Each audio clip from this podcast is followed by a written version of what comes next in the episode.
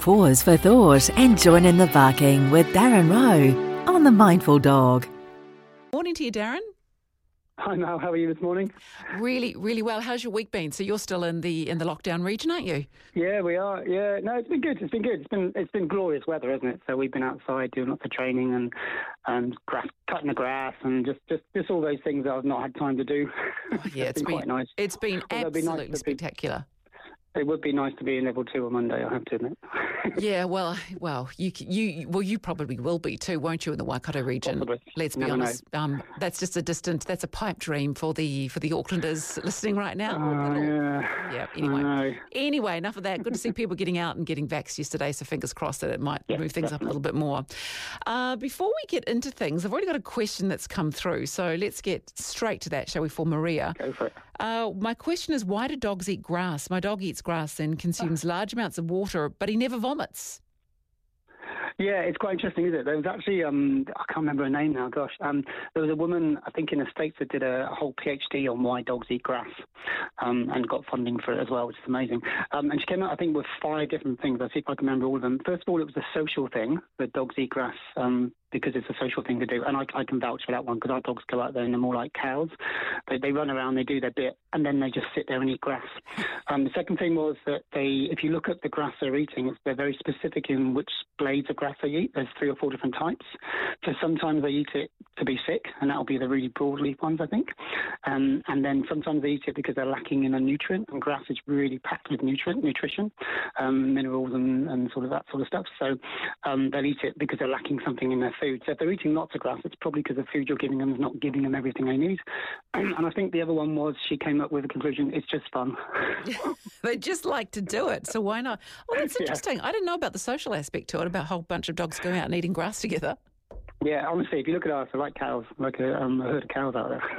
Very interesting. There you go, Maria. I hope that helps you out. If you do have a question for Darren, then 0800 844 747 is the number to call. Or you can text your question into to 3920. So we're going to talk today about your pet's carbon paw print. And I must admit, it's not Yeah. something that I've given any consideration to.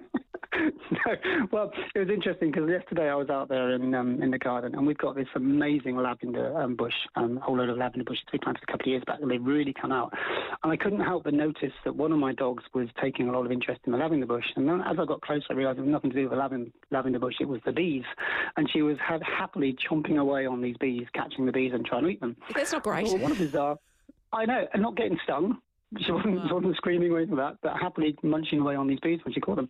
And I, and I did a bit of research on that, and, and actually dogs or, or wolves even eat a lot of, well, not a lot, but they, they've eaten a certain amount of insects for their, um, when they're, their natural diet. So um, insects are quite important to dogs in terms of their food. And, and that made me think, well, hang on, what, what, what should dogs eat? And I don't want to get into the sort of raw food and, and the kibble food sort of problem at the moment. But when I looked into the, the stats, I, I love stats, you know what I'm like, I love Yeah. stats. And um, when I looked into the amount of money and the amount of food that's bought by people in, in the US, $42 billion a year on pet food. Whoa. Can you that's, believe that? That's a market and a half.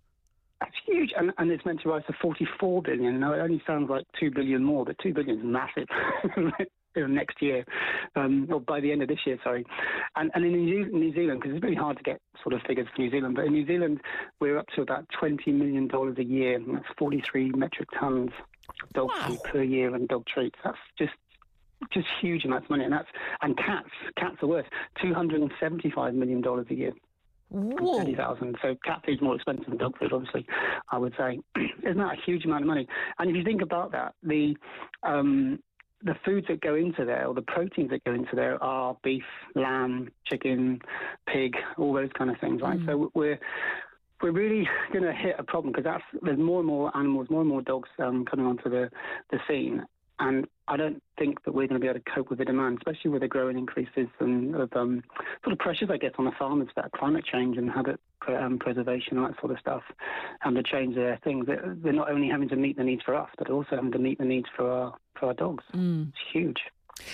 that is. So it's going to be a real problem. so what do we do then? Well, enter the insects. so, would you believe it? And that little uh, conversation or little observation with my dog eating bees, this could be the saviour for our dog world. Yeah, but, and, you, but your dog our- is probably going to end the world by eating the bees because the bees are what's keeping the planet well, alive, aren't they? We'll, we'll, we'll take that one aside, especially if we get lots of That could be a good PhD. Why do dogs eat bees? Um, yeah. So um, in in August, and I, and I didn't really think about insects as a as a food source, but there's, there's actually quite a lot. It's quite a hot topic at the moment, um, believe it or not. So just in August, the American um, Feed Organization, um, I think it's called the AFF, AAFCO, if you want to look it up, has authorised the use of black soldier fly larvae um, for the uh, use of adult dog food. So that So sounds gross. Fly larvae.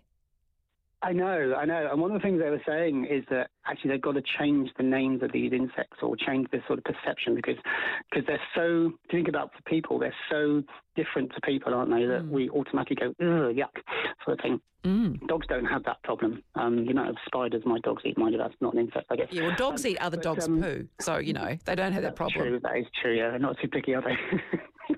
Trust you to bring the tone down. yeah, so so they've agreed. They've agreed in America now that they can use this um, this black soldier fly larvae um, for dog food. And I didn't realise that in Europe they've been using dog um, insects in dog food for the last sort of four or five years. So it's all been agreed. And why would you do that? And, and it's meant to be for cat food by the end of um, next year, I think. I don't know why cats have got special treatment for that one. There must be something else going on there, I guess. Um, and other insects that you can use crickets, grasshoppers, mealworms, silkworms, termites. Um, I've eaten a locust before. It was Yeah. quite tasty, I have to admit. Yeah, I have a, a deep fried one because I mean, in Asia, eating insects has been common for v- a Mm. That's very right. long time, and now there is, of course, the cricket flour. You can get those cricket energy bars. That's, That's right. becoming more common, and there's Yeah. cricket farms, isn't there? Cricket factories, I think, There is. overseas, are creating crickets for these flowers. That's right. Well, if you think about it, the amount of land um, and resources that you need to have to produce the foods for dogs, so the beef and the, the lamb, stuff like that, it's massive resource, isn't it? Whereas if you think about crickets, you could house probably the same amount of, you could get the same amount of um, food from cricket, from cricket, say, in a small room. So huge investment in terms of um, environmental benefits, isn't there? Really, if you think about it. Um, and we're now very big on the old sustainability and making sure that we can um, produce foods correctly for dogs and for other animals. Mm. So um, yeah, so we've got to make sure we do that definitely. So lots of environmental benefits then for making dogs, Yeah. putting fly larvae into dog food. That just sounds wrong. It just sounds wrong, but I guess It it's does not. sound It's wrong, though. It does, and I have to admit, I'm I'm argue, I'm sort of like playing with it myself. It doesn't sound right, but the more research I did, the more I realised actually it does make more sense. Mm-hmm. Um, as long as your dog's going to eat it. So, like I said, the impact on the environment is huge, um, and um, there's substantially fewer resources needed to grow crickets or to grow mealworms or, or these soldier um, flies. Yeah, um, they need less water. So if you think about locusts and crickets, they can survive in droughts. So they don't really need any very much water. So I've just lost my pen there. um, and they uh, produce way much la- uh, much waste, less waste Right. completely. If you think about how much poo, going back to your poo there, Mel, if you think about how much poo that um, animals uh, produce, crickets use less. And actually, you can. Um, the, it's called frass, which is a bizarre name for uh, for insect waste, but you can use it as biogas, production of biogas. So what? We could be powering our cars by cricket poop in the future. Yeah. Could you imagine it? And, and an even better thing is that they'll eat our byproducts. So it's a complete cycle, isn't it? So we produce our food, we feed it to the insects. They then produce gas that we can use for our cars and our, and our houses, and then we can feed the insects to our dogs. You need a lot of crickets, though, wouldn't you? They can then produce biogas. so it goes round and round and round, doesn't it? So, So there's lots of Yeah, environmental benefits then. Yeah, massive. And if you think about how many insects there are in the world, they're, they're right at the top of the food chain in terms of the pyramid of, I think it's called pyramid of biomass. But there's there's billions more insects than there are people Hmm. and animals. So there's certainly a, uh, plenty of insects there to be eaten. I mean, obviously you've got the negatives. You've got the negative sides there that they they could take over the world. Um, If they escape, so so in terms of looking after them and making sure that they're not going to then um, sort of eat all the food and that sort of stuff. You can't can imagine if you were build if you were growing millions and millions of insects and then they were escaped and suddenly destroyed all the crops. That wouldn't be a good thing. Actually, that's a really good science fiction uh, book, I think, right there. Hey, if you've got a question for Darren, Mindfulness for Dogs, now is your chance to get it in 0800 844 747 is the number about your animals, your dog's behaviour, or 3920 is the text.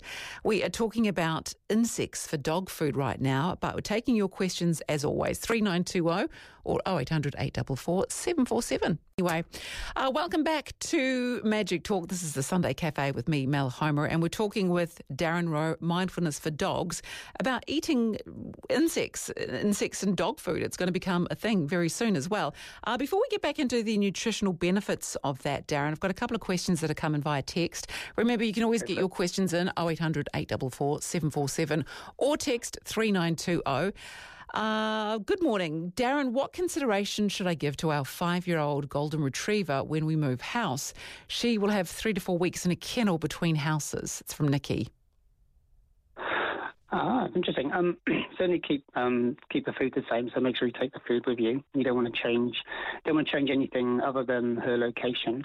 Um, when she comes back, everything's going to be completely new. And I think people underestimate the effects of that movement that change of their environment.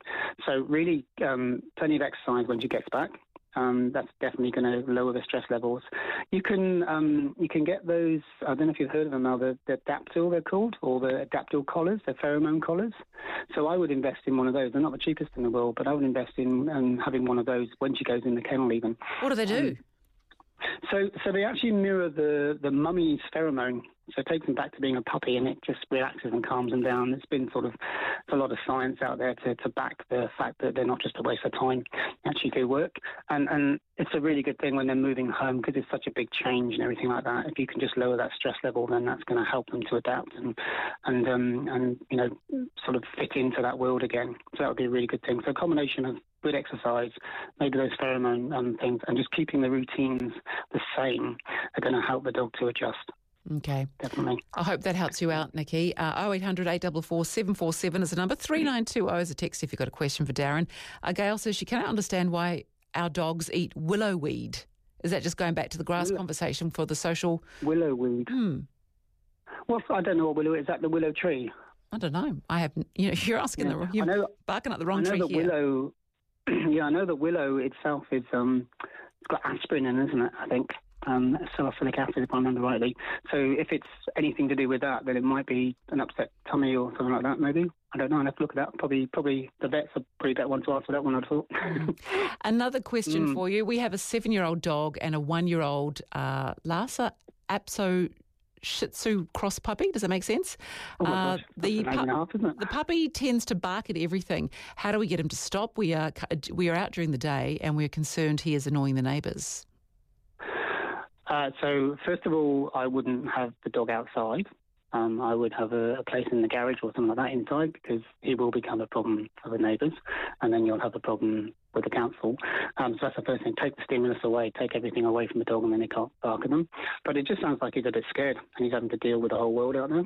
Mm-hmm. Um, if he's a puppy, um, that's a lot to take on, isn't it? Suddenly you've got a young puppy dog, and then you throw them outside and make them deal with the whole world.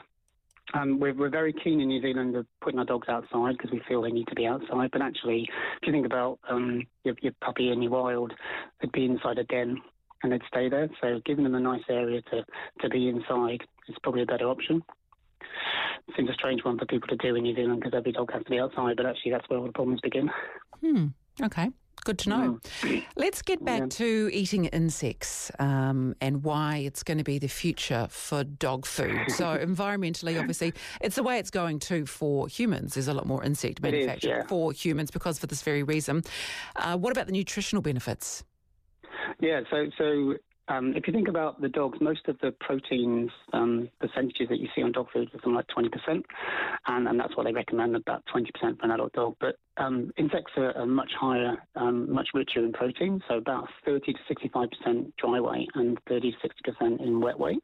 And that's a huge amount of protein if you think about it. The average um, uh, dog food is about 20% after the processing, and, and, there's a lot more processing involved in taking the protein out of um, sort of beef and lamb than there is in insects. So huge benefits there. Um, extremely rich in fats and the good fats, so that unsaturated fat rather than the saturated fat. So again, your your animals or your, your, your lamb and that sort of stuff, the more saturated fats and unsaturated fats. So your, your dog's going to get healthier. Mm-hmm. Um, what else? Um, a really good source of carbohydrate, um, but there is a bit of a problem there because um, if you've ever had the misfortune of um, stepping on an insect that goes crunch, mm-hmm. and that's that exoskeleton they call it. It's um, a, protein, a carbohydrate called chitin, which always used to make me laugh. It's like a chitty chitty bang bang uh, when I was a kid. But um, it's a really uh, hard protein, uh, really hard carbohydrate, and not very digestible to dogs. So they might need to do some processing. That's probably going to be the, the biggest problem. But dogs don't need a lot of carbohydrate anyway. So um, whereas we probably need a bit more. And and then this is the, and this is the kicker. This is the big one that um, insects are a massive source of vitamins and minerals. So they've got lots of iron, zinc, um, calcium, uh, copper, manganese, um, magnesium, the biggest one, and they've got more um, more iron content than, than a steak of beef. Can you believe it? Wow. But you need a lot of it, though. You need a lot of them. Well, no, not so much actually, because the concentration is so much that you actually don't need to eat a lot more than you would normally. Hmm. So yeah, it's quite interesting, isn't it? The more I look into it, the more I think, oh, maybe I should be eating your cricket. Got enough of them outside my uh, bedroom at night time in a moment. well, yeah, I know they get in the garage and they're everywhere. So yeah, yeah, I think those are crickets in the wild wouldn't taste probably quite as good as the ones that they, they farm and the grind up for for, for flour uh, to put into energy bars as well. Have you actually had an bar? That's one thing I have. I've never tried. Yeah, um, yep. cricket stuff. Yeah, it, I mean, it's it just tastes like it just tasted to me. Was just using cricket flour. It just tasted like a energy bar. It was okay. Uh, wasn't anything I'd rush out and buy again, but that might have just been the flavour of the energy bar. But um, it's uh, certainly wasn't textural wise. It was it was absolutely fine. Had no problem with it whatsoever. Okay. A couple of questions come in. Let's get to them before we talk about the um, the black the black soldier fly larvae again. My German Shepherd gets really hot in the Auckland summer. I've tried to get her into a paddling pool, but no luck. Any ideas how to keep her cool? It's from Ingrid. Yeah, so so first of all, one thing you never do with a shepherd is um, shave their coat. Okay, so just just get out there. Any any any dog with a, a double or triple coat like your collies, your huskies, all those kind of things. Never never take them to the groomers and get them to shave their coat off, trim the coat with the with the um, razors, because they'll never grow back properly. Okay, and actually the, it's the coat that keeps them cool. Mm. So we need to make sure that I've seen too many dogs with their teddy cut, they call it, where they go and shave them, especially the collies, which is not good. Um, so don't do that. Um, the other thing you got to think about is dogs sweat through their mouth, so they pant lots.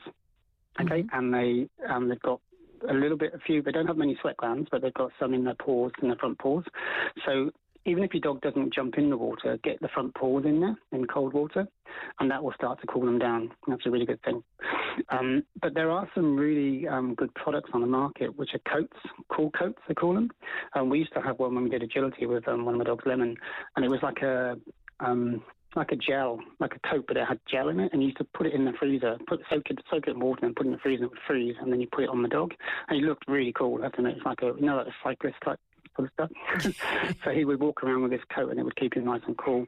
Um, so you can get those, and that was, I think it was just called a cool coat. But just be a bit careful. I see a lot of people walking around with their dogs with the foil coats. Right. So it's foil inside and it just reflects the heat back off. But also, what it does, if you think about those, it reflects the heat from the dog back in as well. So you've got to be a bit careful with those ones because that can sometimes raise the temperature of a dog and you're not realizing. You're thinking you're trying to protect them from the sun, sun's heat, but actually it's making it worse. Okay, so what about um, spraying water on your? You used to talk about the front paws. Could you spray water on the front paws, or would that not work so well?